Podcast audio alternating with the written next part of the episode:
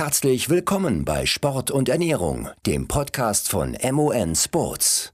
Okay, ich würde das heutige Webinar eröffnen. Es schalten sich immer mehr Teilnehmer dazu. Wir sind gerade auf Sendung gegangen.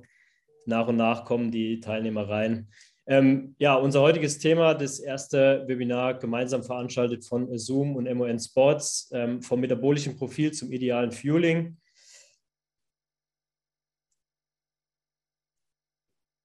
Genau, unsere heutigen äh, Gesprächspartner sind Philipp Seipp. Äh, Philipp hat in der Vergangenheit, wie es auch hier steht, äh, international erfolgreiche Trainingsgruppe etabliert mit den Triathleten und Triathletinnen Laura Philipp, Sebastian Kienle, Florian Angert, die sich gerade auch jetzt in der letzten Vorbereitungsphase auf den Ironman Hawaii befinden.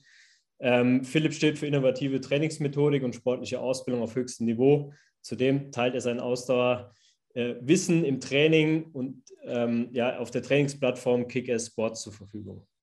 Als nächstes Robert Gorgosch. Ist Robert betreut als Ernährungswissenschaftler viele namhaften Spitzensportler aus verschiedenen Disziplinen. Er hat die Sporternährungsprodukte von MoN Sports ähm, entwickelt. Robert ist nach wie vor auch als Leistungssportler unterwegs. Ich danke beiden fürs heutige Teilnehmen. Ja, Thema heute, wie Topathleten mehr Leistung generieren können und was Hobbysportler davon lernen können. Kurz nochmal eine Übersicht über unsere heutigen Inhalte. Unsere heutigen Inhalte, warum braucht jeder Athlet, Athletin, für das Training ein metabolisches Profil? Was ist es? Warum sollten unterschiedliche Trainingsbelastungen unterschiedlich versorgt werden? Ähm, wie kann man ähm, das metabolische Profil im Wettkampf äh, ja, nutzen? Was, was bringt mir das? Wie kann ich moderne Plattformen wie AZUM zum Tracken meines Fortschritts nutzen? Ähm, so verpflegen sich Philipp, Philipps Spitzensportler im und nach dem Training. Und im Anschluss haben wir wieder eine Frage- und Antwortrunde, wo ihr hier unten im Chat die Fragen stellen könnt. Wir werden die Fragen dann sondieren, aussuchen und äh, von Philipp und Robert äh, beantworten. Also vielen Dank fürs Einschalten. Wir freuen uns auf eure Fragen, freuen uns auf die Inhalte von Philipp und Robert. Herzlich willkommen nochmal, Robert und Philipp. Robert, du oder ich? Zum Start. Hallo erstmal, ganz herzlich willkommen zum Webinar. Und äh, Chris, vielen Dank für die netten Worte zum Start.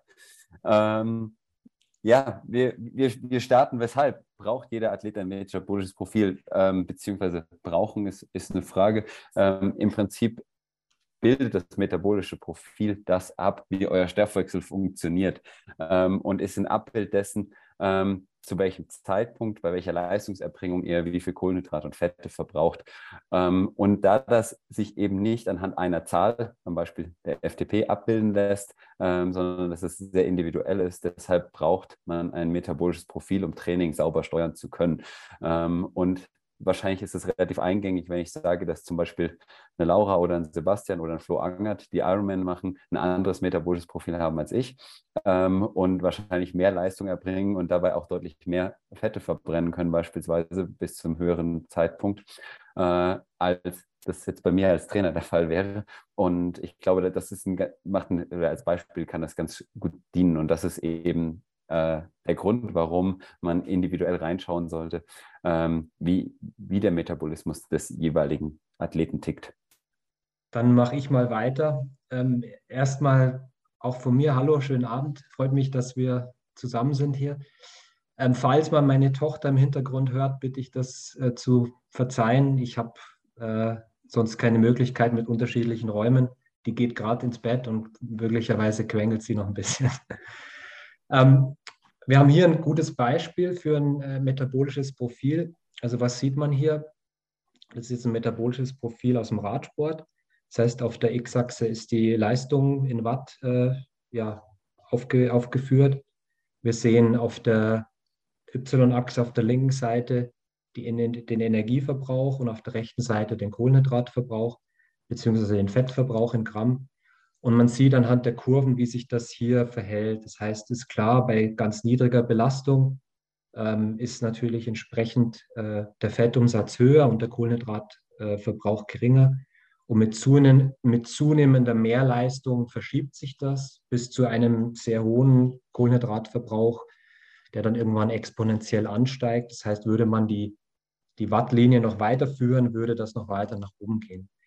Ähm, wie Philipp schon eingangs gesagt hat, natürlich hängt das von vielen Faktoren ab. Das heißt, einmal hängt es ab von der grundsätzlichen Leistungsfähigkeit des Sportlers. Es hängt ab also von seiner maximal möglichen Sauerstoffaufnahmefähigkeit und auch von Faktoren wie der sogenannten Laktatbildungsrate. Das heißt, ein sehr ausdauernder Sportler, wie zum Beispiel ein Ironman oder Ironwoman, hat eine eher niedrige Laktatbildung. Das heißt, er ist sehr effizient. Das heißt, er wird auch bei höheren Leistungen etwas weniger Kohlenhydrate nutzen. Im Vergleich zum Beispiel zu einem Sprinter, der zwar weniger effizient ist, aber bei hohen Belastungen etwas mehr, ja, oder bei etwas mehr leisten kann für kürzere Zeit. Und da ist also die Kohlenhydratkurve etwas steiler im Vergleich jetzt zum zum Beispiel Langzeitausdauerathleten wie dem Ironman oder Ironwoman. Und was aus meiner Erfahrung sehr häufig das Problem ist, dass man sehr, sehr, sehr, sehr viel in diesem mittleren Bereich trainiert. Also hier bei diesem Sportler wäre das also alles, was über die zweihundertdreißig, zweihundertvierzig Watt hinausgeht, weil das natürlich auch viel Spaß macht und wenn man viel in der Gruppe unterwegs ist, so das Grundtempo häufig ist. Und dann sieht man hier sehr gut, dass eben da zehn, zwanzig Watt mehr einen erheblichen Mehrverbrauch an Kohlenhydraten bedeutet. Wie ihr vielleicht aus vergangenen Webinaren wisst, ist einfach die Kohlenhydrataufnahme pro Stunde irgendwo limitiert. Das heißt, selbst mit entsprechendem Training des Ganzen, also dem Train the Gut, ist eine Aufnahme von viel mehr als hundert Gramm, hundertzehn, hundertzwanzig Gramm, das ist bei jedem ein bisschen anders, ähm, kaum möglich oder nicht möglich. Und wenn man also viel in diesem mittelintensiven Bereich trainiert, also jetzt zum Beispiel in dem Fall oberhalb von zweihundertfünfzig Watt äh, und da sehr lange Zeit unterwegs ist, dann ist es einfach so, dass man ja irgendwie sich ständig leer fühlt, weil einfach der Körper nicht die Kohlenhydratmengen einmal aufnehmen kann und danach es auch schwer ist, das wieder zu kompensieren. Das ist auch so grundsätzlich der Ansatz des Trainings, dass man also versucht, entweder intensive Reize zu setzen und die dann versucht, optimal zu verpflegen, zum Beispiel auch im, im Rahmen eines Train the Guts, also da versucht wirklich viele Kohlenhydrate zuzuführen, dass auch dann im Wettkampf funktioniert. Oder man versucht wirklich ruhig zu trainieren, also im, im Z eins oder jeder hat da andere Bezeichnungen, aber in dem Fall also unter zweihundert Watt oder eben maximal in dieser Fat-Max-Zone, wo also der Kohlenhydratverbrauch in einem Bereich ist, den man noch gut verpflegen kann. Man sieht ja auch, also dass natürlich diese rote Kurve auch interessant ist im Sinne einfach einer Empfehlung der, der Kohlenhydratzufuhr im Training. Das heißt, ähm, ja, also genauso kann man es eigentlich nicht sagen. Also man würde jetzt nicht hergehen und sagen, wenn ich jetzt mit hundertfünfzig Watt fahre konstant, dann verpflege ich genau fünfunddreißig Gramm Kohlenhydrate, so wie es hier jetzt ist, um irgendwo im Gleichgewicht zu bleiben. Man möchte natürlich auch schauen, dass man nicht zu extrem ins Energiedefizit kommt, was viele, ja, viele Regenerationszeit, viele Reaktionen im Körper hervorrufen könnte, die jetzt für den Trainingsprozess und die Trainingsanpassung nicht optimal sind. Aber man hat einen Hinweis darauf, dass also eine Leistung immer sozusagen gekoppelt ist mit einem Verbrauch nicht nur an Energie, sondern auch an Kohlenhydraten. Und das muss man sich bewusst sein. Wir werden nachher nochmal im Detail darauf kommen, was es zum Beispiel für einen Wettkampf bedeutet, wie man da zum Beispiel sein Pacing gestalten könnte, um eben bei einer Langdistanz zum Beispiel äh, ja, gut in den, in den Lauf zu kommen und auch am Ende ins Ziel zu kommen. So als Einführung zum metabolischen Profil. Das Ganze kann man natürlich auch äh, im Laufen machen mittlerweile. Ähm, prinzipiell sieht das ähnlich aus, nur dass natürlich die, die Leistung so im Laufen nicht so einfach zu messen ist wie auf dem Rad, aber prinzipiell ist das auch möglich. Nicht gerade reinspringen. Ich glaube, es, gerade seit heute ist ein Novellierungsupdate auch nochmal von Insight mitgekommen, dass, äh, glaube ich, auch die, die Wattmessung im Laufen dort mit drin ist.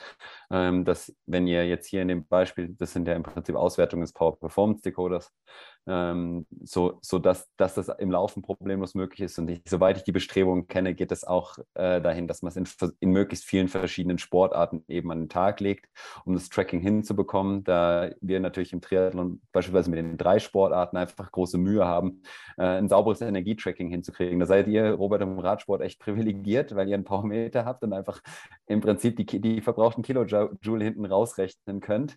Und wenn der Athlet nicht sonderlich viel nebenher macht, dann, dann bist du damit sehr akkurat unterwegs. Und in vielen Sportarten, ich glaube, wenn du Skibergsteigen, Langlaufen, Inlineskaten und so weiter nimmst, ja, ist es nicht ganz so einfach, mit einer fixen Wattzahl zu rechnen. Im Laufen kommst du am Laufpowermeter immer näher heran. Und ich glaube, das Wichtige ist, dass das natürlich Kurven sind. Jetzt im Fall von Insight sind es gerechnete Kurven. Im Fall von einer guten Spirometrie hast du gemessene Kurven. Wir versuchen, also man kann mit beiden Wegen von Zahlen gut umgehen. Ich denke, man sollte sich für einen praktikablen Weg für sich entscheiden. Also ich halte die Messtechnik der Spirometrie für sehr präzise, aber auch sehr anspruchsvoll. Deswegen hat sich in der Praxis zum Beispiel bei uns durchgesetzt, dass wir versuchen, so viel wie möglich mit sehr praxisnahen Tests, also beispielsweise im P P D oder mit Trainingsdaten eben zu arbeiten. Robert, da hast du, glaube ich, ganz gute Beispiele. Und eben damit möglichst tagesaktuelles oder ein aktuelles Abbild des jeweiligen metabolischen Profils zu schaffen, um die Daten möglichst akkurat zu halten, mit denen man dann eben vorgeht und Empfehlungen ausspricht. Genau, also ich denke mal aufs Gramm genau oder so, das ist immer schwierig. Ähm, es sind auch andere Faktoren, die da mit reinspielen, also Außentemperatur ähm, spielt eine Rolle. Also was man zum Beispiel weiß, dass bei sehr hohen Temperaturen natürlich die Kohlenhydrataufnahme über den Darm nicht die gleiche ist wie bei optimalen Bedingungen. Ähm, Flüssigkeitshaushalt spielt eine Rolle, spielt immer eine Rolle, was habe ich davor gegessen, was habe ich am Tag davor trainiert, aber diese Zahlen sind natürlich immer noch besser als keine Zahlen, also wir wissen, wir, wir nähern uns sozusagen dem, dem wirklich, was passiert im Körper, sehr gut an und man kann das natürlich dann auch einfach mal ja, ausprobieren und schauen, was passiert im Körper, also auch ganz banale Sachen, wie halte ich mein Körpergewicht, reduziert sich mein Körpergewicht, erhöht sich mein Körpergewicht, was passiert bei einem sehr intensiven Training, was passiert mit einem sehr lockeren Training. Wir kennen es aus dem Profi-Radsport so, das ist tatsächlich ein ganz banaler Wert, aber der unglaublich aussagekräftig ist. Wir wissen zum Beispiel, dass wenn ein, wenn ein Sportler ein sehr konstantes Gewicht hat über eine lange Zeit, zum Beispiel in einer Grand Tour, dann ist er in der Regel extrem gut in Form. Und das ist eine ganz einfache Zahl und die ist unheimlich aussagekräftig. Wir wissen auf der anderen Seite, wenn das Gewicht sehr stark schwankt, dann stimmt irgendwas nicht. Also entweder natürlich mit der Verpflegung oder mit der Fitness, also jetzt mal ganz grob gesagt. Und äh, das sind halt Zahlen, die man da, darüber hinaus noch, noch sich anschauen sollte. Und das ist mit das Einfachste, was man machen kann, dass man sich regelmäßig wiegt in der Früh zum Beispiel. Ja. Oder auch mal nach dem Training wiegt und mal schaut, ähm, was, was ist passiert im Training. Okay, dann gehen wir mal hier weiter. Ähm, würde ich vielleicht ansetzen. Sorry, ist ein bisschen unscharf, aber ich glaube, man kann, man kann erkennen, um was es geht.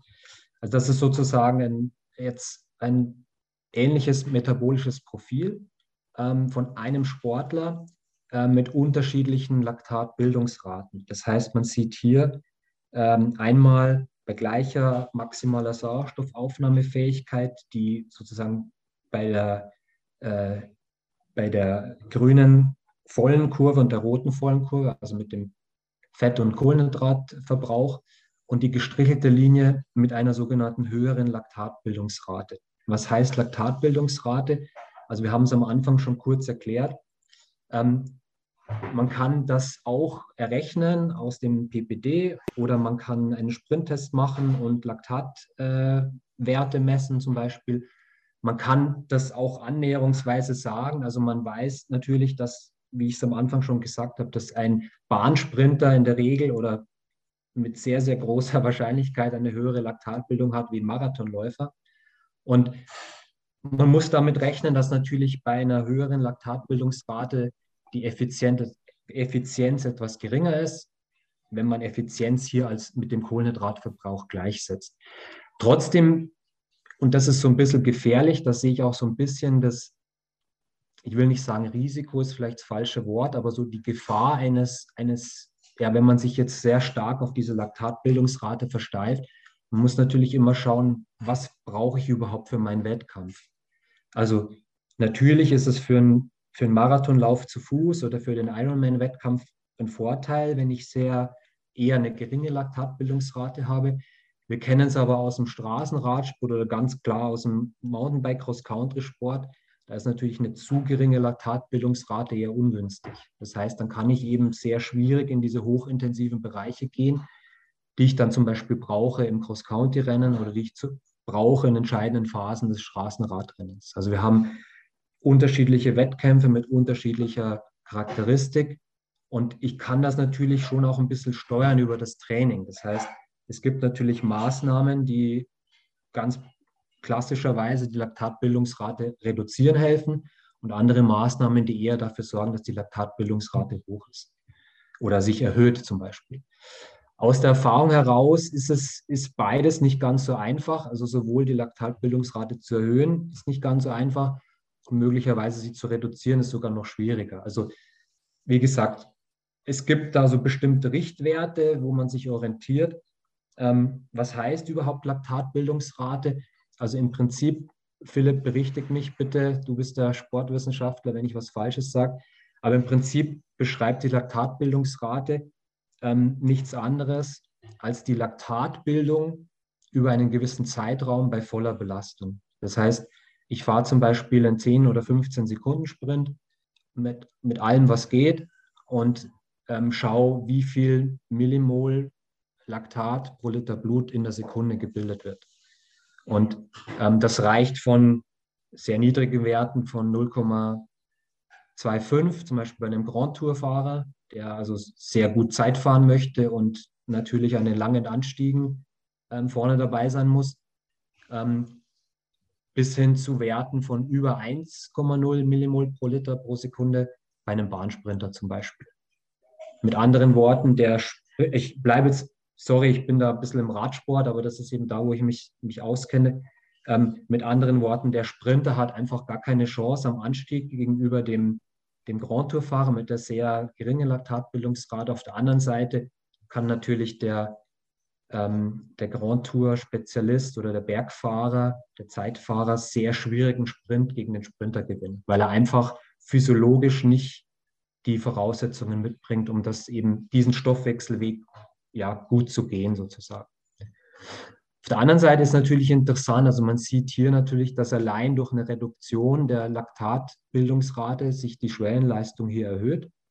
Ähm, man sieht also hier von knapp dreihundert Watt auf irgendwo Bereiche von dreihundertvierzig Watt. Und das wäre natürlich jetzt für einen Triathleten, der sehr gleichmäßig unterwegs ist in seinem Wettkampf, zum Beispiel bei der Langdistanz natürlich ja, absolut entscheidend für den Erfolg. Ähm, was könnte man zum Beispiel machen, wenn man sagt, man möchte die Laktatbildungsrate reduzieren? Ähm, man könnte versuchen, ähm, erstmal mehr zu trainieren. Das ist ein, immer gut. Ähm, man könnte versuchen, ähm, viel im, ja, also vielleicht bestimmte Einheiten nicht über zu verpflegen. Ich sage es mal ganz vorsichtig. Äh, man möchte also den Fettstoffwechsel forcieren. Man könnte versuchen, Blocktraining zu machen, das heißt sehr regelmäßig zu trainieren, also Dreier-, Vierer-Blöcke zu machen. Es gibt verschiedene Maßnahmen, Kraft-Ausdauertraining ist eine Maßnahme. Das ist natürlich immer nicht ganz so pauschal einfach zu beantworten, aber prinzipiell versuche ich, also gleichzeitig zum Beispiel eine extrem kohlenhydratreiche Ernährung eher zu vermeiden. Also das sind Maßnahmen, die teilweise aus dem Trainingsbereich, teilweise aus dem Ernährungsbereich kommen, die aber dabei helfen können, die Laktatbildungsrate zu reduzieren.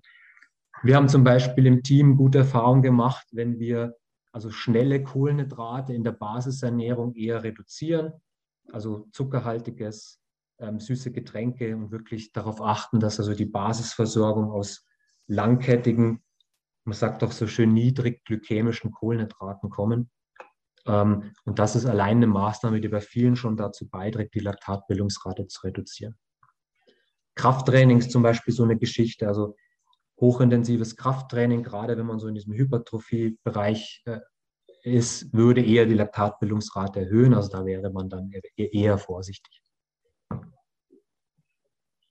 Ja, ich könnte da vielleicht noch kurz ergänzen, das ist, glaube ich, also hochgradig, bevor ich an die Ernährung gehe, würde ich immer über die Intervalldauern und Intervallintensitäten das steuern. Also wenn du jetzt, bei, also ein schönes Beispiel wären jetzt vier mal vier Minuten E B, je nach Laktatbildungsrate musst du die Pause danach berechnen, um einen Endlaktat zu haben. Also wo, wo willst du nach vier mal vier Minuten stehen? Also wo hast du ein Abbruchlaktat dann von acht, von zehn, von vierzehn, von achtzehn? Wo, wo soll derjenige dann am Ende landen nach diesen vier mal vier Minuten?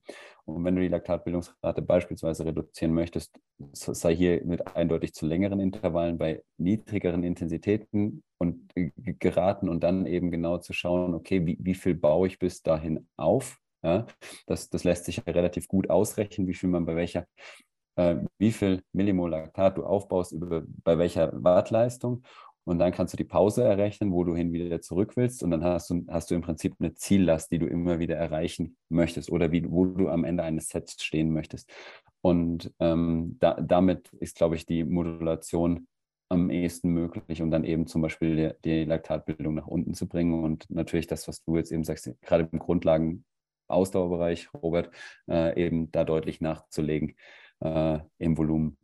Dann, dann kommst du da relativ gut runter. Und ja, als Ergänzung, als Ergänzung zu deinen Aussagen. Also, und, aber die Intervalle, also die Intervallstrukturierung, ähm, die entscheidet darüber, wie weit ich eben meinen Metabolismus da anticke. Also und meiner Erfahrung nach ist es auch auf jeden Fall so, dass äh, Trainingsmaßnahmen in der Regel immer effizienter sind wie jetzt Ernährungsmaßnahmen. Also ich würde lieber versuchen, mehr zu trainieren und das gut zu verpflegen, als jetzt irgendwie im Hungerstoffwechsel irgendwie weniger zu trainieren.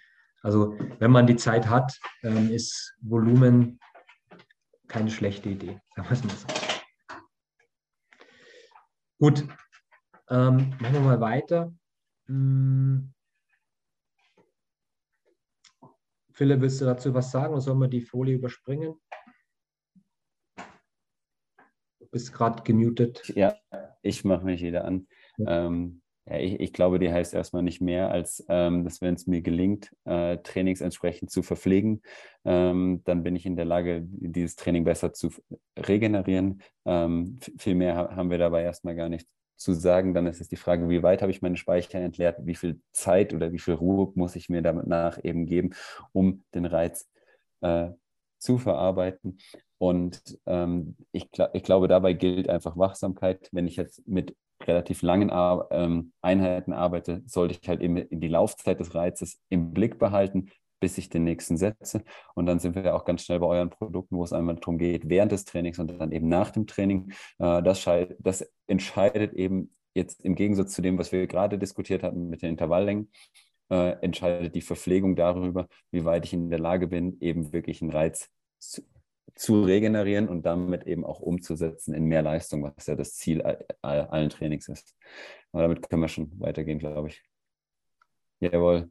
Ähm, hier ist einfach nur ein Energietracking, so wie wir es aufgebaut haben in AZUM, äh, mit dabei. Und da ist einfach als Beispiel gezeigt, ähm, dass ich in der Lage bin, abzubilden, wie viel Kohlenhydrate ich äh, in welchen Tagen eben verbraucht habe, was einmal einen Hinweis auf das Fueling geben kann ähm, und auch einen Hinweis auf eine Strukturierung von Entlastungstagen. Ähm, und ja, da, das hilft einfach, um da ein Bild für sich dafür zu bekommen, wie, wie viel muss ich im Training zuführen, wie viel muss ich nach dem Training zuführen und wann sollte Entlastung erfolgen, um eben genau diese Grafik zu erfüllen, die eben da ist, dass es wirklich in eine Superkompensation reinrutscht. Und ähm, was du unten noch gesagt hast, du kannst eben in den Einstellungen auch vornehmen, ähm, möchtest du zum Beispiel jemanden ganz bewusst im Training ein bisschen höher in die Kohlenhydrate schicken, weil du weißt, dass du zum Beispiel eine kohlenhydratreiche Diät, ja, ähm, also eine Nachversorgung zum Beispiel von Einheiten mit, sage ich mal, sechzig, siebzig Prozent Kohlenhydraten in der äh, Nachverpflegung, nach Einheiten, nach Rennen, Ähm, führt eben dazu, dass eine Regeneration deutlich sp- schneller stattfindet. Also ich habe ich hab nur eine Vergleichsstudie im Kopf, die, glaube ich, einmal dreißig, vierzig, dreißig bis vierzig Prozent Kohlenhydrate in der Ernährung hat und einmal sechzig bis siebzig Prozent. Das sind jetzt nur Werte über den Daumen mal so rausgeplappert, ähm, die aber zu unterschiedlichen er- Erholungsqualitäten führen, wenn du das Zeitfenster danach triffst. Und ich glaube, es ist halt sehr lohnenswert, wenn man eben sieht, ähm, wie viel Energie denn eben tatsächlich verbraucht wurde. Und da eben ein Auge drauf zu haben, dass man die eben auch nachfüllt, gerade dann, wenn man sich in intensive Trainingsphasen begibt. Oder andersherum können wir auch sagen, man nutzt es damit, um äh, zum Beispiel Gewicht zu verlieren, ähm, Body Composition zu optimieren oder, oder, oder. Also es sind ja unterschiedliche Ziele zu unterschiedlichen Saisonzeitpunkten. Ja? Und jetzt spreche ich gerade jetzt hier in der Hawaii-Vorbereitung davon, dass es erstmal darum geht, wirklich äh, on point eben zu verpflegen, dass man nicht in Defizit kommt. Ja? Ähm, aber man kann ja zum Beispiel in einem Wintertraining auch bewusst mal ein Defizit eingehen. Also um Ziele eben genauer und präziser zu verfolgen, helfen eben diese Rechenbeispiele. Und da haben wir eben die Ernährungsstatistiken auch so mit eingefügt. Aber ich glaube, das ist ja auch ein entscheidender Faktor. Wir haben uns ja schon oft darüber unterhalten, ähm, wie wichtig das ist, die Einheiten mhm. schon währenddessen zu verpflegen mit Kohlenhydraten und eben nicht in so ein Defizit halt reinzukommen, was auch die Regeneration betrifft. Ich glaube, dass das halt einfach immer noch häufig falsch gemacht wird oder einfach auch unterschätzt wird, wie wichtig der Faktor ist, ne? Sich während dem Training schon optimal zu verpflegen und genau wie viel ist die ideale Menge äh, an Kohlenhydraten, sich da schon zu versorgen. Also. Im Prinzip ist es ja eigentlich eine, ein einfacher Zusammenhang. Also ich gehe jetzt mal von viel Training und oder intensivem Training aus. Wenn ich das nicht gut verpflege, dann wird einfach das Zeitfenster, um die Glykogenspeicher wieder aufzufüllen, einfach zu gering. Und dann schaffe ich das einfach nicht, wenn ich am nächsten Tag wieder trainieren möchte. Und ähm, das ist auch so die Erfahrung aus dem, aus dem Profi-Radsport, gerade bei den Rundfahrten. Also die Verpflegung, diese, ja, in dem Fall um hundert Gramm, vielleicht sogar hundertzwanzig Gramm Kohlenhydrate pro Stunde, entscheidet letztlich dann über die Erholung, weil ich, ich führe damit einfach einen Großteil der verbrauchten Kohlenhydrate und auch einen guten Teil der verbrauchten Energie zurück oder gebe das dem Körper wieder. Und wenn ich das nicht, nicht mache oder nicht so gut mache, vielleicht mit nur fünfzig Gramm pro Stunde, dann muss ich das eben versuchen, nach dem Rennen, klassischerweise ist eben das, das Ziel auch nicht um zwei Uhr nachmittags, sondern eher um achtzehn Uhr. Und dann wird einfach die Zeit knapp, um das wieder aufzufüllen.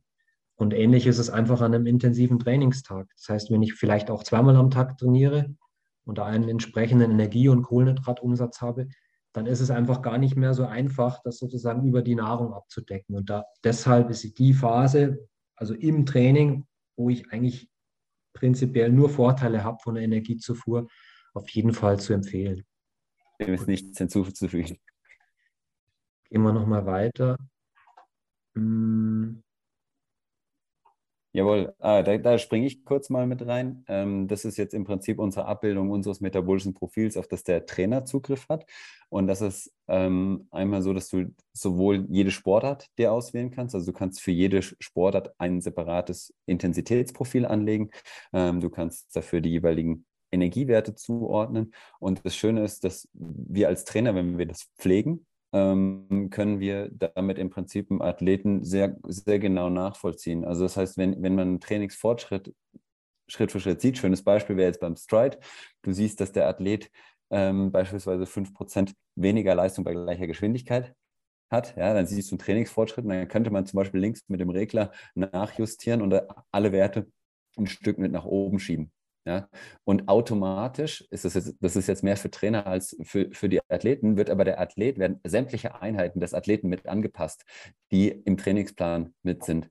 Ähm, das, und das Gleiche kann man eben auch nach unten anpassen. Also man, man kann, zum Beispiel ist, ist ein Ausfall von zwei Wochen ähm, und so damit kann man dem Athleten immer auf der Spur bleiben und äh, man, man stellt sicher, äh, dass man Day-to-Day, jetzt ich, ich sage nicht jeden Tag wird das eingestellt, aber ähm, ich würde alle zwei Wochen da einen Blick drauf werfen als Coach, ob ich da richtig unterwegs bin, sehe meine Fortschritte, wo bilde ich das ab und dann kann ich danach justieren. Ich kann das einmal über einen Regler pauschal machen, dann kann ich aber auch händisch das eintippen und das lohnt sich extrem.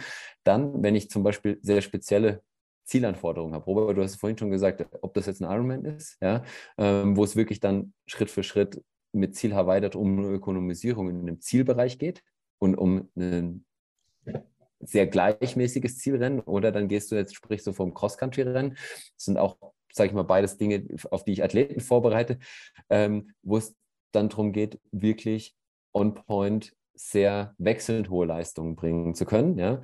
Ähm, und da ist es zum Beispiel, da, da finde ich es jetzt unglaublich hilfreich, zum Beispiel genau zu sehen, wie, wie viel Energie ist denn tatsächlich während dem Rennen verbraucht worden. Ja? Und dann, dann bist du wieder im Energietracking. Beide Sachen spielen eben zusammen und damit lässt sich das auf die Einheiten tagesaktuell einstellen.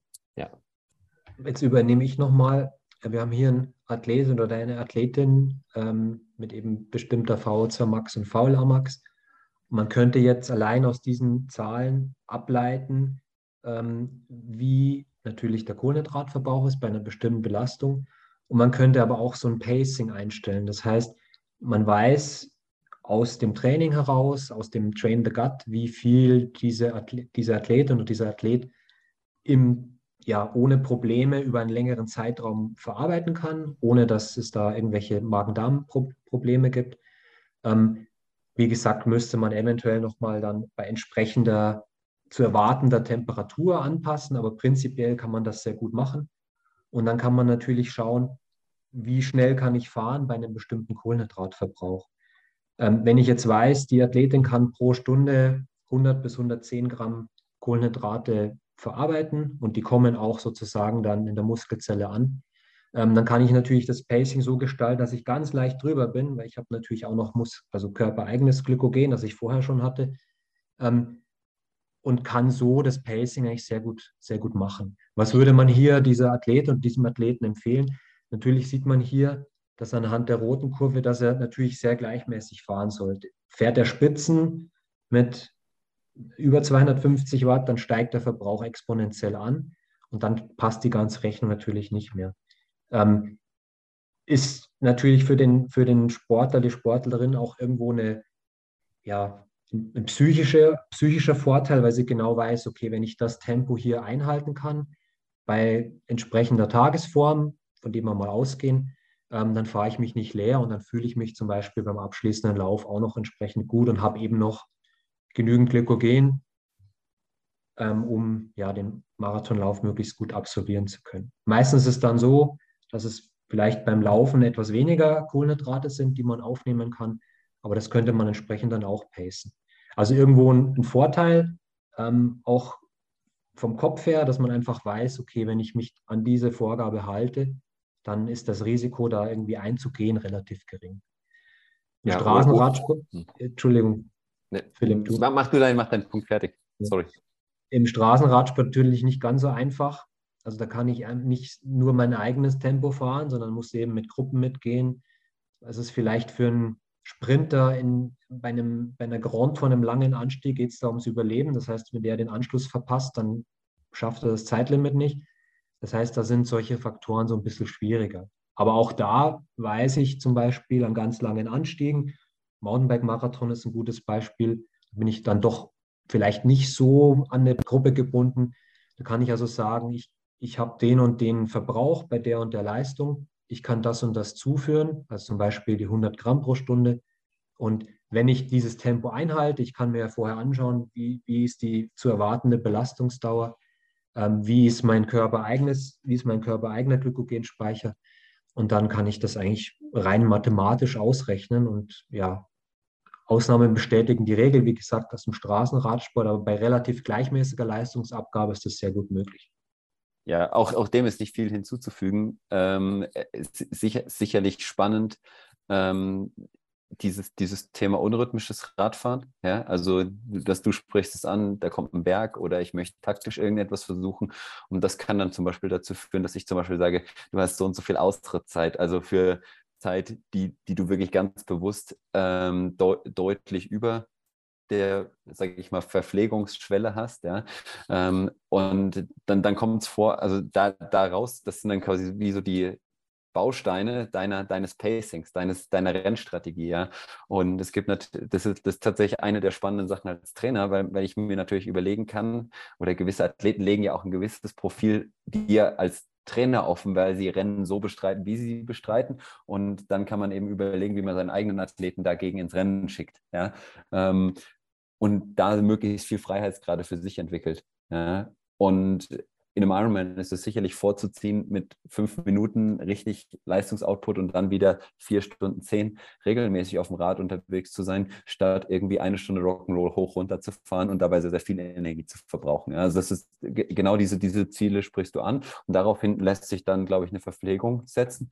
Was ich vielleicht noch zum Ironman damit ergänzen würde, ist, dass wenn ich in einem gleichmäßigen, niedrigen Tempo bin, zeigt mir die Erfahrung, dass ich einen höheren Kohlenhydratdurchsatz im Magen-Darm-System habe, als wenn ich jetzt zum Beispiel eine sehr wechselnde Leistung habe und die auch durchaus hoch in den anaeroben Bereich geht, dann habe ich die Schwierigkeit, dass ich nicht mehr ganz so hoch umsetzen kann. Und das ist eben wieder so eine Sache, die muss man an den Athleten übergeben, nämlich dass der sowohl Gefühle und Daten dann eben zueinander bringt oder dass ein Beratungsgespräch darüber stattfindet, wie dann zum Beispiel andere Phasen des Rennens dann eben auszusehen haben, ja, wenn ich, sage ich mal, so einen Rollercoaster hinter mir habe, um dann doch ans Ziel zu gelangen. Also das, das, sind, das sind eben spannende Diskussionen, die sich anhand dieser zwei relativ simplen Kurven ergeben können.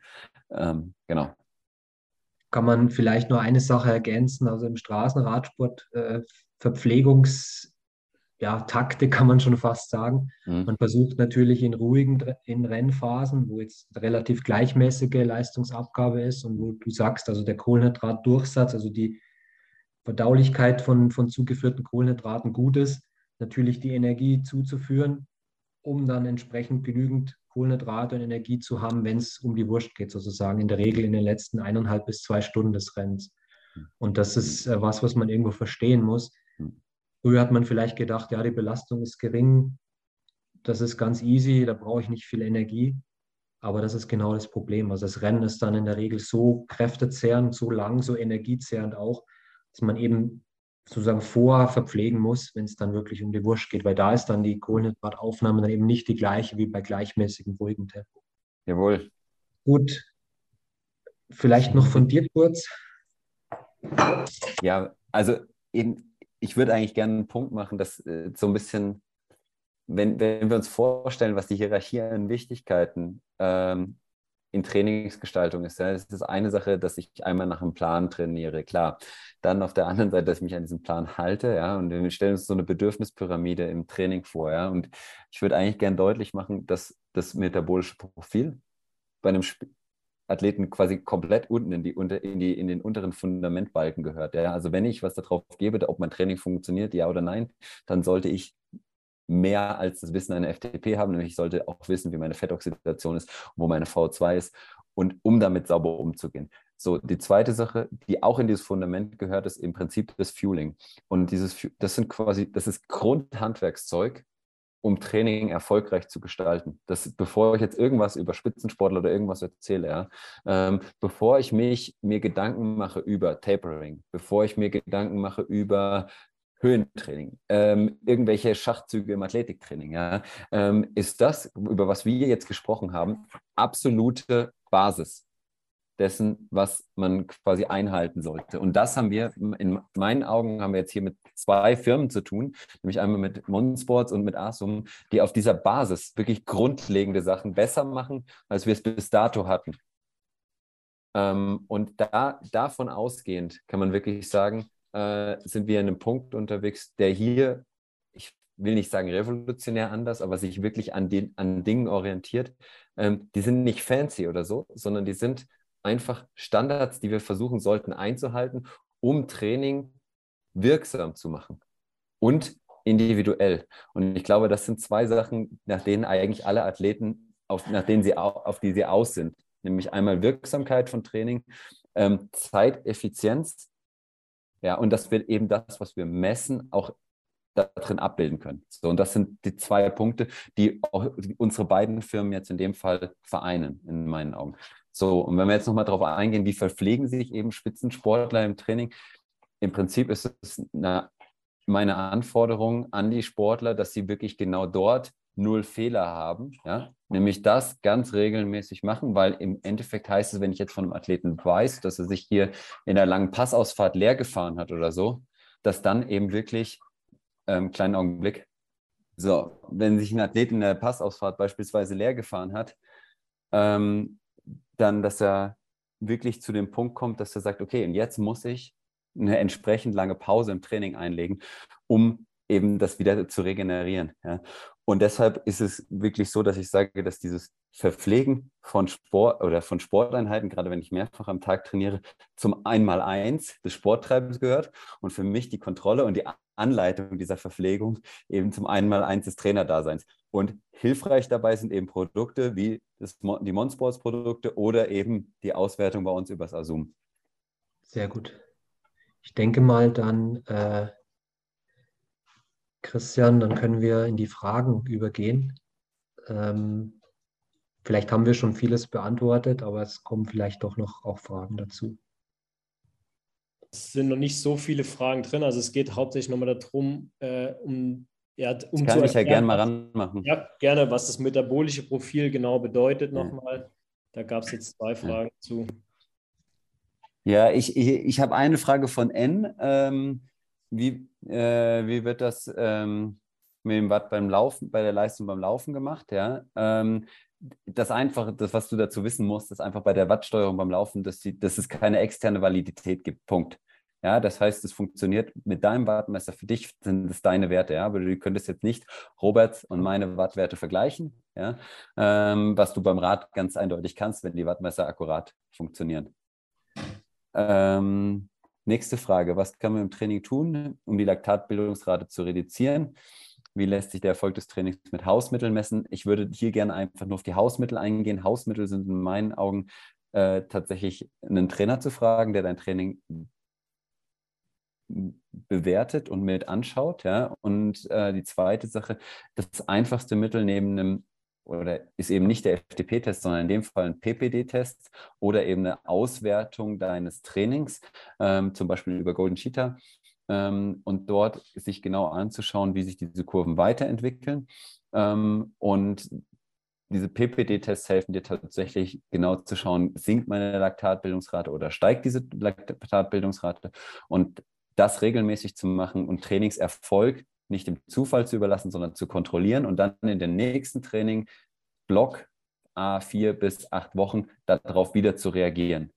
Und das ist eigentlich im Prinzip ja die Mutter aller Erfolge. Ja? Also im Prinzip qualitativ hochwertig trainieren, dokumentieren, auswerten, verpflegen und dann wieder messen. Also messen in, im Sinne von, ich führe einen Test durch und dann den nächsten Schritt machen. Vielleicht noch kurz ergänzen, das hatten wir ja eigentlich schon gesagt, was kann man im Training tun, um die Laktatbildungsrate zu reduzieren? Also wenn man es ganz banal formuliert, lange, lange Intervalle fahren und den Umfang erhöhen. Das hatten wir ja vorhin so schon gesagt, als Hausmittel sozusagen.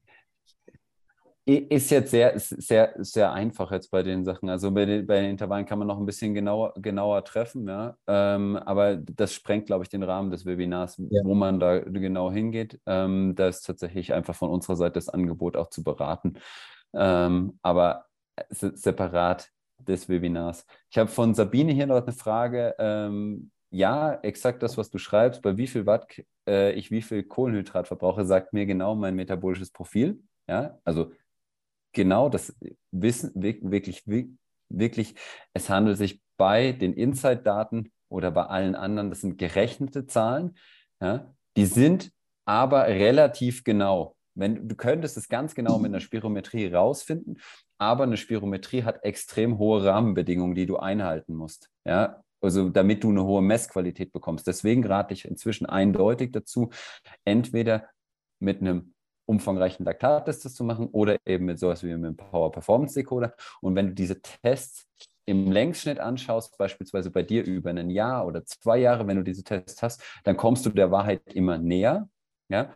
Und dann ist es so, ja, dann kannst du nämlich genau sagen, wie viel Kohlenhydrate du verbraucht hast, in welcher Einheit, wenn du dieses metabolische Profil pflegst. Und dann weißt du auch zum Beispiel, welch, wie viel Defizit du mit nach Hause bringst, wenn du ein Training absolviert hast, dieses Training mit beispielsweise zwei Flaschen a sechzig Gramm Kohlenhydrate versorgt hättest, also zweimal siebenhundertfünfzig Milliliter dabei, jeweils anderthalb Löffel von dem Power Carb beispielsweise drin, und du bist damit Zeit X unterwegs gewesen, dann kannst du dein Defizit hinterher relativ einfach errechnen, oder was du dabei hast. Das ist natürlich immer eine Rechnung und keine ganz genaue Messung, das ist wichtig zu sagen.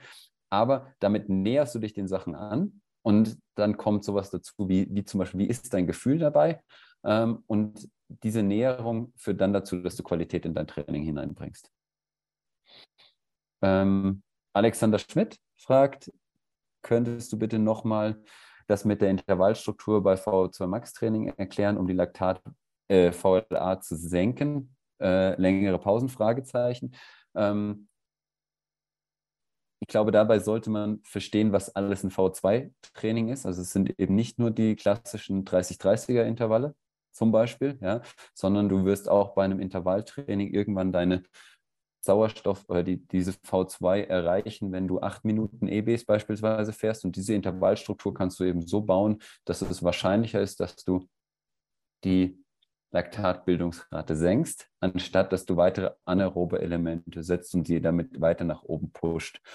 Ähm, und damit, das schaut man sich eben dann genau an, wo steht derjenige, wo stehst du, wo sind deine Trainingsbereiche, und dann baust du darauf eine Intervallstruktur, die deinem Ziel im Prinzip in die Karten spielt.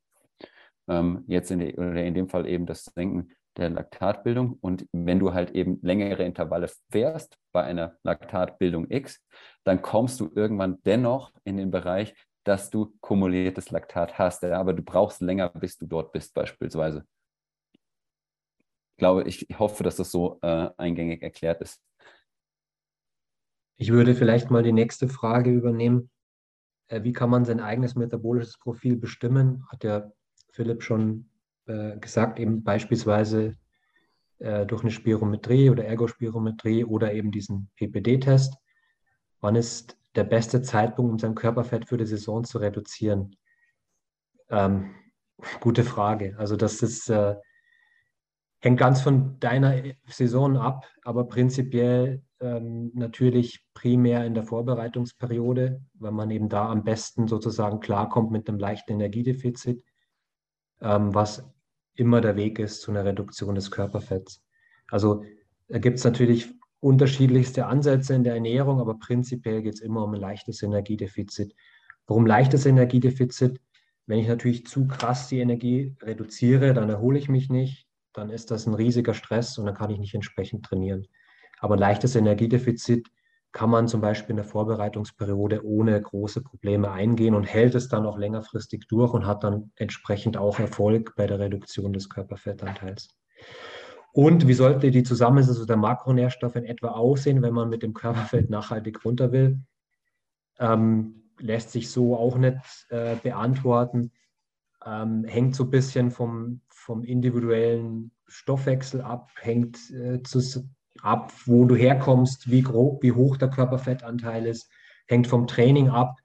Prinzipiell je mehr Training, desto mehr in Richtung Kohlenhydrate. Ich glaube, so kann man es ganz grob beantworten. Ähm, je weniger Training, desto etwas weniger Kohlenhydrate. Aber wie gesagt, das ist ganz individuell und da müsste man sich das im Detail mal anschauen. Protein ist immer eine gute Idee, weil das irgendwo satt macht. Ähm, zu viel Fett ist in meinen Augen immer nicht so eine gute Idee, weil das natürlich nicht so satt macht und sehr viel Energie hat. Ähm, Gemüse, Obst ist immer eine gute Idee, weil viele Nährstoffe drin sind und wenig Energie. Also so das Thema Nährstoffdichte, Energiedichte, das sollte man immer im Auge behalten. Ich glaube, so kann man es beantworten. Ja. Und vielleicht einfach auch dort, ich glaube, das ist wirklich cool, auch einen, einen erfahrenen Trainer zu fragen. In dem, in dem Fall wirklich mit jemandem in ins Gespräch zu gehen, ähm, um, um die Ziele und die, die Entwicklungsziele klar zu machen. Ja? Ähm, und die, das Thema Gewicht reduzieren ist die eine Sache, ähm, und dann aber auf der anderen Seite eben auch Entwicklungsfragen zu stellen. Also wo möchte ich zum Beispiel mit der Sauerstoffaufnahme hin? Ja? Ähm, wo möchte ich mit, also was sind meine Saisonziele? Und ein guter Trainer wird das alles mit dir zusammen besprechen und dann einen Pl- Plan darauf eben bauen. Ähm, genau.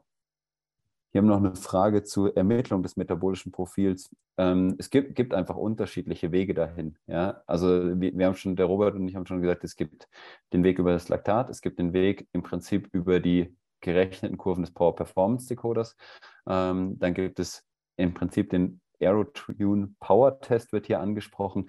Ähm, ich kann über die Aerotune-Sachen nicht sonderlich viel sagen. Ich bin mir aber sicher, dass also sowohl der Power-Performance-Decoder als auch das Aerotune als auch das Sentiero, ähm, die Sachen gehen im Prinzip auf die äh, Berechnung von M A D A zurück, allesamt, so wie sie da sind. Das, da hat niemand was neu erfunden. Ja?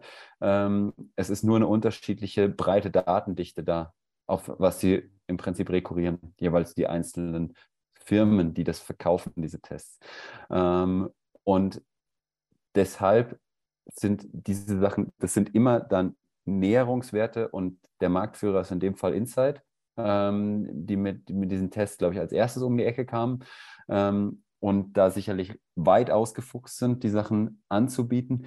Äh, und es kommen immer weitere Komponenten eben hinzu, ähm, die, diese Tests eben zu fahren. So, und wenn du ins Labor gehst, hast du im Labor eben die Variante auch noch eben Spiroergometrie oder du kannst einen klassischen Laktatbildungsratentest machen und dann empfiehlt es sich aber immer noch ein Rampenprotokoll äh, zu fahren, um beispielsweise die Sauerstoffaufnahme mit einer Maske zu machen. Also dann hast du einmal einen Laktatbildungsratentest und dann zum zweiten würde man immer einen Rampentest fahren, ähm, wo nochmal eine V T eins, V T zwei und eine Sauerstoffaufnahme abgegriffen werden, um dann eine Vollständigkeit zu haben. Und das ist natürlich einfach eine Frage des Aufwands, den du gehen möchtest, ja, wo ich jetzt einen Power-Performance-Decoder sehe, den kannst du als sehr gut trainierter Athlet in der zweistündigen Einheit runterrocken. Also äh, würde ich sagen, als Amateur würde ich es fast auf zwei Tage zum Beispiel verteilen, aber in zwei Einheiten. Ähm, und einen Labortest bedarf halt häufig, ich muss einen Tag Urlaub einreichen, ich gehe äh, für einen gesamten Vormittag ins Labor, ähm, lasse eine Leistungsdiagnostik durchführen, die hat sicherlich weniger Unschärfen, ja, aber ich muss halt eben dieses äh, ja, Zeit oder Aufwand und Ergebnis miteinander mitteln. Deswegen waren sicherlich die, P P, äh, die F T P-Tests so populär für eine gewisse Zeit. Ähm, und ich denke, dass damit eben was geschaffen wurde, dass man zum Beispiel mit einem Labortest zum Beginn des Jahres gehen kann und dann beispielsweise einen achtwöchigen Trainingsblock drauf abfeuern kann und dann mit einem Power-Performance-Decoder nachfassen kann. Ähm, und das dann wieder acht Wochen, acht bis zwölf Wochen und dann immer wieder äh, nachtesten. Spannend ist es eben auch dort wieder den Trainer zu fragen in meinen Augen und zu sagen, wann ist es denn notwendig? Habe ich jetzt hier ein Abbild von dem, was ich trainieren wollte? Also beispielsweise, ich habe einen großen Grundlagenblock oder ich möchte die Sauerstoffaufnahme verbessern und dann zu messen, was ich trainiert habe, ist das Ergebnis eingetreten und das Training dann hinten rauf wieder anzupassen oder gegebenenfalls vier weitere Wochen im Grundlagentraining zu verweilen, um sich meiner Zielvorstellung davon weiter anzunähern. Ähm, das ist in meinen Augen Best Practice und sollte auch so Praxis im Prinzip in Trainings sein. Habt ihr Tipps, wie man mehr essen kann, wenn man durch mehr Sport eher weniger Hunger hat als sonst? Ähm, Ja, also gut verpflegen, das Training. Also da fällt es auf jeden Fall am, am, am einfachsten. Da kann man sozusagen einfach ja, über das metabolische Profil seinen zu erwartenden Kohlenhydratverbrauch sehen und entsprechend verpflegen. Also wenn, wenn es Probleme macht, viel zu essen nach dem Training, dann ist das die Verpflegung im Training umso wichtiger. Ich würde auch die Phase unmittelbar nach dem Training nutzen, sozusagen als, als Standard über einen Recovery Shake zum Beispiel. Ähm, und dann hat man schon mal auf jeden Fall die Energie passend und zeitpassend oder, oder sozusagen in diesem Fenster während und nach dem Training zugeführt. Ähm, wenn es wirklich schwerfällt, das Gewicht zu halten, also gibt es ja auch, also es gibt ja Sportlerinnen und Sportler, die mit viel Training sehr schnell Gewicht verlieren. Dann Thema Energiedichte, also energiedichtere Lebensmittel, leicht verdauliche Sachen bevorzugen und alles, was viel Volumen hat und nicht so viel Energie, reduzieren. Also äh, beispielsweise dann eher eine Gemüsesuppe als einen voluminösen Salat. Ähm, natürlich Nudeln dann eher als vielleicht Quinoa oder sowas. Ist jetzt ganz vereinfacht, aber wie gesagt, das wären Maßnahmen, die man da angehen kann. Und vielleicht da auch noch radikaler reingegangen, wenn du Gewicht verlierst übers Training, entwickelst du dich auch nicht vorwärts. Also wenn, wenn du, also klar, wenn du jetzt abnehmen möchtest, ja, aber wenn, wenn das nicht der Fall ist, ja, und du im Prinzip dich selbst verstoffwechselst, dann ist vielleicht auch die Frage, ist das Training dem Essen noch angepasst sozusagen? Also im Zweifelsfall muss halt wirklich die Einheit dann kürzer ausfallen oder weniger intensiv, damit das Ganze zusammenpasst. Also das ist, ich, ich glaube, da, da muss man sich von beiden Seiten annähern, eben nicht nur äh, über das, was ich reinschiebe, sondern eben auch genau nachschauen. Ähm, ich würde gerade bei, bei den, bei, auf Training mit hohem Volumina tippen in dem Fall, ja, und da eben sagen, ey, schau mal, dass du eventuell da ein bisschen vorsichtig bist, ja, was das angeht, oder wirklich eine sehr, sehr behutsame Intensitätssteuerung an den Tag legen. Das eben genau das, was der Robert vorhin gesagt hat, dass viele in diesem Crossover-Bereich, Gray Zone oder wie es auch immer genannt wird, G R zwei Training, dass das eben möglichst gering gehalten wird und dann wirklich dezidiert die Bereiche abtrainiert werden, die du als Ziel hast und sonst wirklich sehr, sehr ruhig zu trainieren. dann sollte auch die Energieaufnahme kein, kein großes Problem darstellen, weil, weil dann die ähm, wirklich sehr, sehr klar umrissen ist, wie viel Energie verbraucht wird. Wir müssen jetzt ein bisschen filtern, weil jetzt so ein bisschen die mhm. Zeit äh, wegläuft. Ja. Eine Frage finde ich noch ganz interessant. Wie finde ich heraus, wie viel Kohlenhydrate ich im Speicher habe? Ähm, das ist schwierig zu beantworten. Also man kann natürlich das auch sozusagen annehmen und äh, erstmal schauen, welche Sportart ist es überhaupt. Das ist natürlich ein Unterschied, nutze ich alle Muskeln des Körpers für die Sportart oder primär zum Beispiel nur die Beine, wie beim Radsport. Ähm, aber so ganz genau sagen kann man es eigentlich nicht. Man kann es annehmen. Ähm, im Radsport sind es irgendwo etwas weniger, wie zum Beispiel beim Langlauf, weil ich da eben alle Muskeln des Körpers nutze. Ähm, aber es sind, es sind sehr begrenzte Speicher, das glaube ich, kann man generell sagen. Also die Speicher reichen nicht aus für einen Ironman, auf gar keinen Fall, und reichen auch nicht aus für ein längeres Straßenrennen. Also die bewegen sich im Bereich zwischen, das hängt auch von der Muskulatur ab, von der Muskelmasse generell, vom Körpergewicht, ähm, also irgendwo zwischen dreihundert und fünfhundert Gramm. Ich glaube, ist ein guter, guter Näherungswert. Entsprechend tausendzweihundert bis zweitausend Kilokalorien in Form von Kohlenhydraten, die im Körper als Glykogen, als Muskelglykogen gespeichert sind. Ähm, das ist, glaube ich, eine gute Frage an, an dich, Philipp. Ich bin jetzt nicht so der, der Läufer.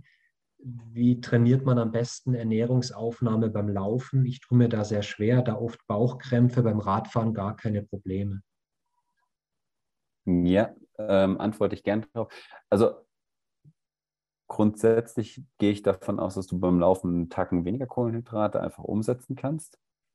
Und dann ist es in meinen Augen so, dass häufig dann ziemlich Ad-Hoc-Sache kommt, dass man halt das relativ spät einsetzt. Und ich würde wirklich, wenn du sagst, ich nehme mir dafür Zeit, ein halbes Jahr das zu lernen oder das immer wieder zu üben. Das heißt, selbst bei Läufen, bei denen ich es jetzt nicht unbedingt machen würde, aber erstmal regelmäßig anfangen, während dem Laufen zu trinken und weiter zu laufen. Also wenn du die Chance hast, kleine Trinkmengen erstmal im Gürtelchen mitzunehmen oder eine kleine Pulle äh, hinten aufs ähm, Auf, aufs Gesäß zu schnallen, ähm, ist das, glaube ich, eine Lösung, erstmal beim Laufen überhaupt ins Trinken zu kommen und das regelmäßig zu haben. Ich glaube, das, das ist einmal so, dass da ähm, viele schon ein bisschen mit Mühe haben. Die zweite Sache ist dann, das Ganze mit Kohlenhydraten anzureichern ähm, und das dann irgendwann mit mehr Kohlenhydraten anzureichern.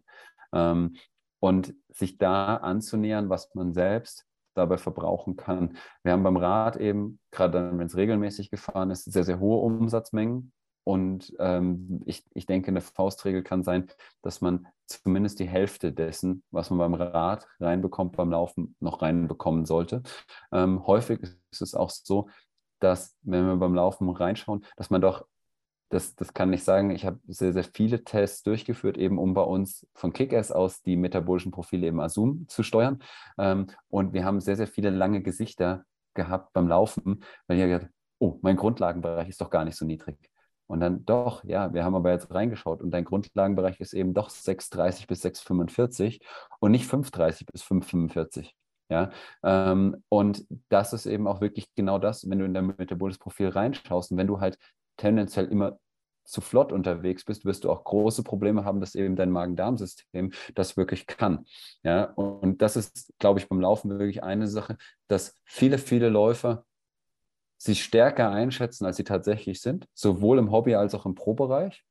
Und da wirklich hinzugehen und echte Werte anzunehmen und dann von den echten Werten aus loszutrainieren. Und dann hat Training auch einen Riesenerfolg. Wenn ich auf einmal im Laufen meinen G A sauber einhalte, dann wird der Trainingserfolg im Laufen auch nicht lange auf sich warten lassen. Und andersherum, wenn ich dauerhaft fünfzehn bis dreißig Sekunden zu schnell meinen G A laufe, wird quasi gar kein Trainingserfolg im Laufen eintreten. Und damit auch echt große Probleme, das ist, was ich vorhin gesagt habe, auch bei Radfahrern geht die Resorption von Kohlenhydraten zurück, wenn ich mich, deut- wenn, wenn ich mich deutlich über, oberhalb, auch wenn ich den Begriff nicht mag, meiner Schwelle bewege. Ja? Ähm, das heißt, im Prinzip ist es beim Laufen bei vielen so, dadurch, dass Laufeinheiten häufig nicht länger sind als eine Stunde, dass das pauschal gesagt viele in meiner Wahrnehmung zu flott laufen im Training, ja, ähm, und deshalb da eben auch Mühe bekommen.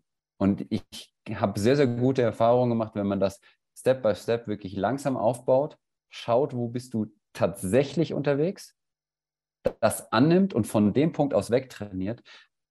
Also zum Beispiel jetzt ein G A bei sechs dreißig und man möchte aber gerne zu fünf fünfundvierzig, ist das kein Hexenwerk, aber das Schrittchen für Schrittchen eben aufzubauen, anstatt direkt in dem Wunsch-G A zu trainieren. Es sind noch recht viele Fragen, ich habe sie mal alle durch, bin mal alle durchgegangen, die sich auf diesen P P D beziehen. Ähm, wie sieht der aus und, und wie, wie funktioniert der? Vielleicht kannst du das nochmal beschreiben. Ja, im Prinzip sind das vier Belastungen, die ihr nacheinander fahrt. Eine Sprintbelastung, eine dreiminütige, fünfminütige, zehnminütige Belastung und daraus wird im Prinzip das metabolische Profil errechnet. Und das lässt sich, wenn man sehr, sehr gut trainiert ist, das eben in einer Einheit fahren. Ähm, alternativ macht man das, machen wir es gerne in zwei Einheiten, an zwei Tagen oder auch an, an drei oder an unterschiedlich aufeinanderfolgenden Tagen. Die Daten ähm, werden in dem Fall an uns gesendet, an Kickass Sports. Ähm, und wir verarbeiten die weiter ähm, und ihr bekommt dann eben äh, eure Trainingsdaten da für, damit zurück. Und eine Beratung, wie, wie euer Training dazu aussehen sollte. Und dann ist es eben möglich, diese Schätzwerte, Schätzwerte gerechneten Werte eben in dieses metabolische Profil einzutragen. Und wer eben auf die Wirksamkeit seines Trainings viel gibt, ähm, der checkt eben, was habe ich tatsächlich trainiert, wie viel habe ich gefuelt, habe ich im richtigen Bereich mich aufgehalten und damit passiert eben, also ist es fast unweigerlich, dass, dass eben dann der Trainingserfolg damit eintritt. Ja. Und da, da ist es auch so, dass einfach da ganz klare Anleitungen kommen. Wenn ihr so ein, wenn ihr so ein Ding äh, für euch bucht, das ist eben eine Diagnostik, die ihr auf der Rolle draußen ähm, eben selbst durchführen könnt, ähm, ist das relativ simpel. Eine Frage ist hier noch, wie trägt, wie trägt ihr den Verbrauch? Wie kommt ihr an die Werte? Also wie gesagt, ohne eine Leistungsmessung ist es schwierig. Also beim Radfahren ist es relativ simpel. Ähm, da habe ich den Powermeter, der natürlich, wenn es im Idealfall sehr genau ist. Ähm, und dann kann ich eben über die Leistung und das metabolische Profil die Verbräuche ausrechnen. Na gut, ich glaube, man kann das schon relativ weit gehen, auch wenn ich jetzt für die Triathleten sprechen kann. Ähm, also ich habe beim Schwimmen eine Geschwindigkeit und eine Herzfrequenz und im besten Fall auch ein paar Laktatwerte, ähm, plus eben auch eine Sauerstoffaufnahme. Also das heißt, da ist es ähnlich möglich. Ähm, beim Laufen ist es auch ganz klar möglich. Ich, es gibt immer mehr Sportarten. In den, beim Rudern ist eine Wattmessung kein Problem. Beim Skilanglaufen gebe ich zu, dass es echt nicht ganz einfach ist mit der Geschwindigkeit, weil du einfach unterschiedliche Schneearten hast. Das ist echt nicht so einfach, da wirklich sauber hinzukommen. Aber auch Langläufer haben eben nicht nur Langlauftraining, aber dann eben da hinzukommen. Im Zweifelsfall eben auch, auch wenn es ein Hilfsmittel ist, aber so, so wurde eben angefangen, auch über Pulswerte dahin zu kommen und man sich den Sachen annähert. Ja? Und das ist eben auch eine Frage, wie häufig geht man mit diesen Zahlen um? Das ist keine Zahl, die, die quasi wie ein, wie ein Gesetz da steht, ja? Sondern das sind, das sind Schätzwerte, aber die sind immer deutlich besser, als im Nebel zu stochern. So, und das, das ist das Wichtige. Und wenn man da aus den Sachen Muster erkennen kann, dann kriegt man da auch irgendwann eine rote Linie rein. Und aus einer roten Linie wird dann irgendwann äh, wirklich ein Weg. Ja? Und, der, der, und der führt in die richtige Richtung. Man kann davon mal abweichen, aber dann sich immer wieder darauf besinnen und dann sehen, okay, wenn das immer wieder stimmt, ja, wenn ich regelmäßig zu, zu intensiv trainiere oder wenn ich regelmäßig nicht intensiv genug trainiere, ja, dann bewege ich mich nicht dahin, dass ich mich weiterentwickeln. Und darum geht es im Training und dass man sich in diesem Sweet Spot bewegt. Ja. Und dann darf man, glaube ich, immer wieder dann Hilfe zu, äh, zu Rat ziehen oder Menschen, die sich damit regelmäßig beschäftigen. Hier ist noch eine Frage zur Verpflegung. Äh, nehmen die Profis während der Rennen nur Kohlenhydratgels, Riegel zu sich oder werden auch natürliche Kohlenhydratquellen verzehrt? Das kommt ganz drauf an. Also ich glaube, das hatten wir vorhin schon erläutert. Also bei einer gleichmäßig niedrigen Belastung, bei einem sehr langen Rennen, vielleicht wenn der Fahrer ähm, jetzt keine Aufgabe hat, irgendwie das Feld zu kontrollieren oder vielleicht in eine Gruppe zu gehen, äh, dann können natürlich auch noch, sage ich mal, natürlichere Sachen gegessen werden, wie ein Reiskuchen oder vielleicht sogar mal ein Sandwich. Aber prinzipiell kommt die, der größte Anteil der Energie schon aus den typischen Sportnahrungsmitteln, also aus. Ich würde sogar so weit wieder, wieder so weit gehen, Robert, einfach zu sagen, wer was dafür gibt, dass er da wirklich gut durchkommt, ja. äh, der verzichtet auf normale Nahrungsmittel, sondern oder normale, aber der greift zu Race Carb X, Power Carb, äh, den Riegeln und so weiter, weil es geht, es geht ja im Prinzip darum, den Magen-Darm-Trakt mit möglichst wenig anderen Sachen zu belasten. Ja? Und das habt ihr, deswegen habt ihr im Race Cup zum Beispiel auch keine Geschmacksstoffe drin oder irgendetwas, ja? Weil was nicht da ist, kann auch nicht stören. Ja?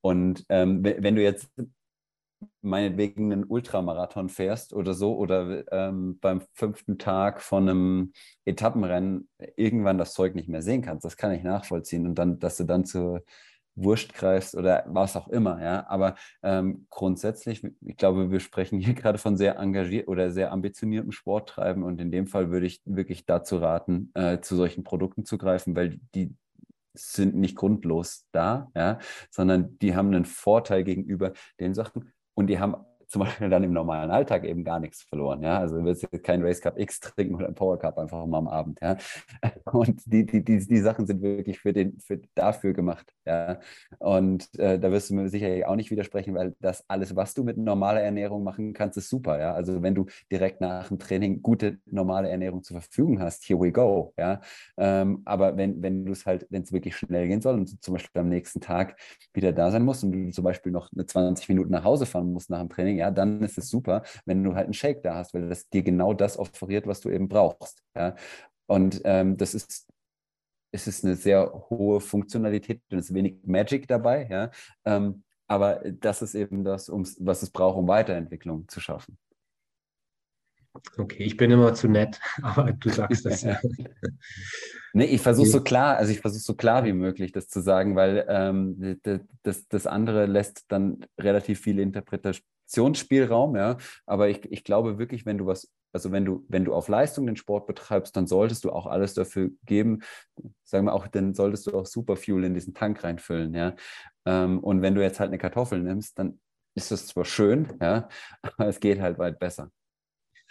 Vielleicht eine der letzten Fragen, das würde ich gern beantworten aus eigener Erfahrung, also tatsächlich Praxiserfahrung. Ich habe das selber an mir getestet. Wie schnell verändert sich das metabolische Profil im Vergleich etwa zur F D P oder der V O zwei? Oder anders gefragt, wie oft im Jahr soll ich das metabolische Profil testen? Also ich habe es tatsächlich mal ausprobiert in der Vorbereitungsphase. März, April, Mai äh, habe ich jeweils einen P P D-Test gefahren und die Laktatbildungsrate hat sich von null Komma fünfundfünfzig auf null Komma vier reduziert und damit auch die Schwellenleistung bei relativ gleicher V O zwei Max äh, erhöht. Also es geht relativ schnell, wenn man entsprechend die Reize setzt. Ähm, hängt natürlich wieder ab, welcher Sportler ist es, wie viel Zeit hat er zum Training, aber prinzipiell ändert sich das schon. Man kann durchaus einmal im Monat das machen, ja, den Test. Jein, es ist halt die Frage genau, welche Sachen du verändern willst. Ich würde zum Beispiel wesentlich längere Laufzeiten bei einer V O zwei Verbesserung genau. ansetzen wollen und bei einer, gerade bei einer Schwellenleistungsverbesserung bist du halt bei sehr kurzen Laufzeiten. Also das ist das, was, wir unter, was du ja unter Form verstehst. Ja? Und wenn du dann, also Ökonomisierung in dem Bereich und der, da spricht man so von diesen klassischen acht bis zwölf Wochen, bis man so einen Peak-Shape hat und dann passiert natürlich, wie du es schon sagst, in diesen vier Wochen extrem viel. Ja? Ja. Ähm, genau, und äh, schnelle V O zwei Veränderungen sind meistens Gewichtsveränderungen. Ja. Ja. Also bei mir hat sich die, die Schwellenleistung innerhalb von drei Monaten um fünfzehn Prozent erhöht. Also das war das, wo das, was bei mir jetzt das maximal Mögliche war. Okay, ich glaube soweit. Die anderen Frage ist, eine Frage ist noch, ist eine Körpergewichtszunahme durch Muskelmasse im Ausdauersport hilfreich oder leistungshemmend? Ähm, kommt immer drauf an. Also wo kommst du her, wo willst du hin, welcher Sport genau? Ähm, ja, ist ganz schwierig zu beantworten. Ist das funktionell? Bringt dich das in der Sportart, die du machst, weiter? Dann ja. Äh, wenn du Radfahren willst, wird ein großer Bizeps sicher nicht leistungsfördernd sein. Also es ist halt ganz, kommt ganz drauf an. Okay, schließen wir es ab. Ich habe einen relativ einfachen Job heute Abend gehabt. Ihr habt es super abgeräumt heute Abend. Ich äh, bedanke mich bei Philipp nochmal recht herzlich für deine Teilnahme heute Abend und äh, ja, ich fand es einen super Vortrag, auch dass du das nochmal nach dem äh, Webinar nochmal gut zusammengefasst hast, dass das absolut die Basics sind. Ich glaube, das äh, sollte das heutige Fazit auch sein. Das, ähm, ja, ich fand es sehr interessant. Vielen Dank, Robert, auch von deiner Seite her. Und ähm, ja, viel Erfolg, Philipp, mit deiner ganzen Seipp-Squad, äh, mit den Kickass-Athleten, die auch in Hawaii starten werden. Wünschen euch viel Erfolg und äh, drücken fest die Daumen. Ganz herzlichen Dank, schönen Abend und äh, ja, auf bald. Ja, danke an unsere Teilnehmer. Das Video wird wie immer online in unserem Kanal verfügbar sein, also YouTube-Kanal. Ich denke auch mit Sicherheit bei AZUM YouTube-Kanal zu finden sein und dann ähm, freuen wir uns auf weitere Views. Danke und schönen Abend. Danke Tschüss. Euch, schönen Abend, bis bald. Ciao. Danke. Das war der MoN Sports Podcast. Vielen Dank fürs Zuhören. Du willst mehr über unsere Sportnahrung erfahren? Besuche uns auf mon Sports Punkt com.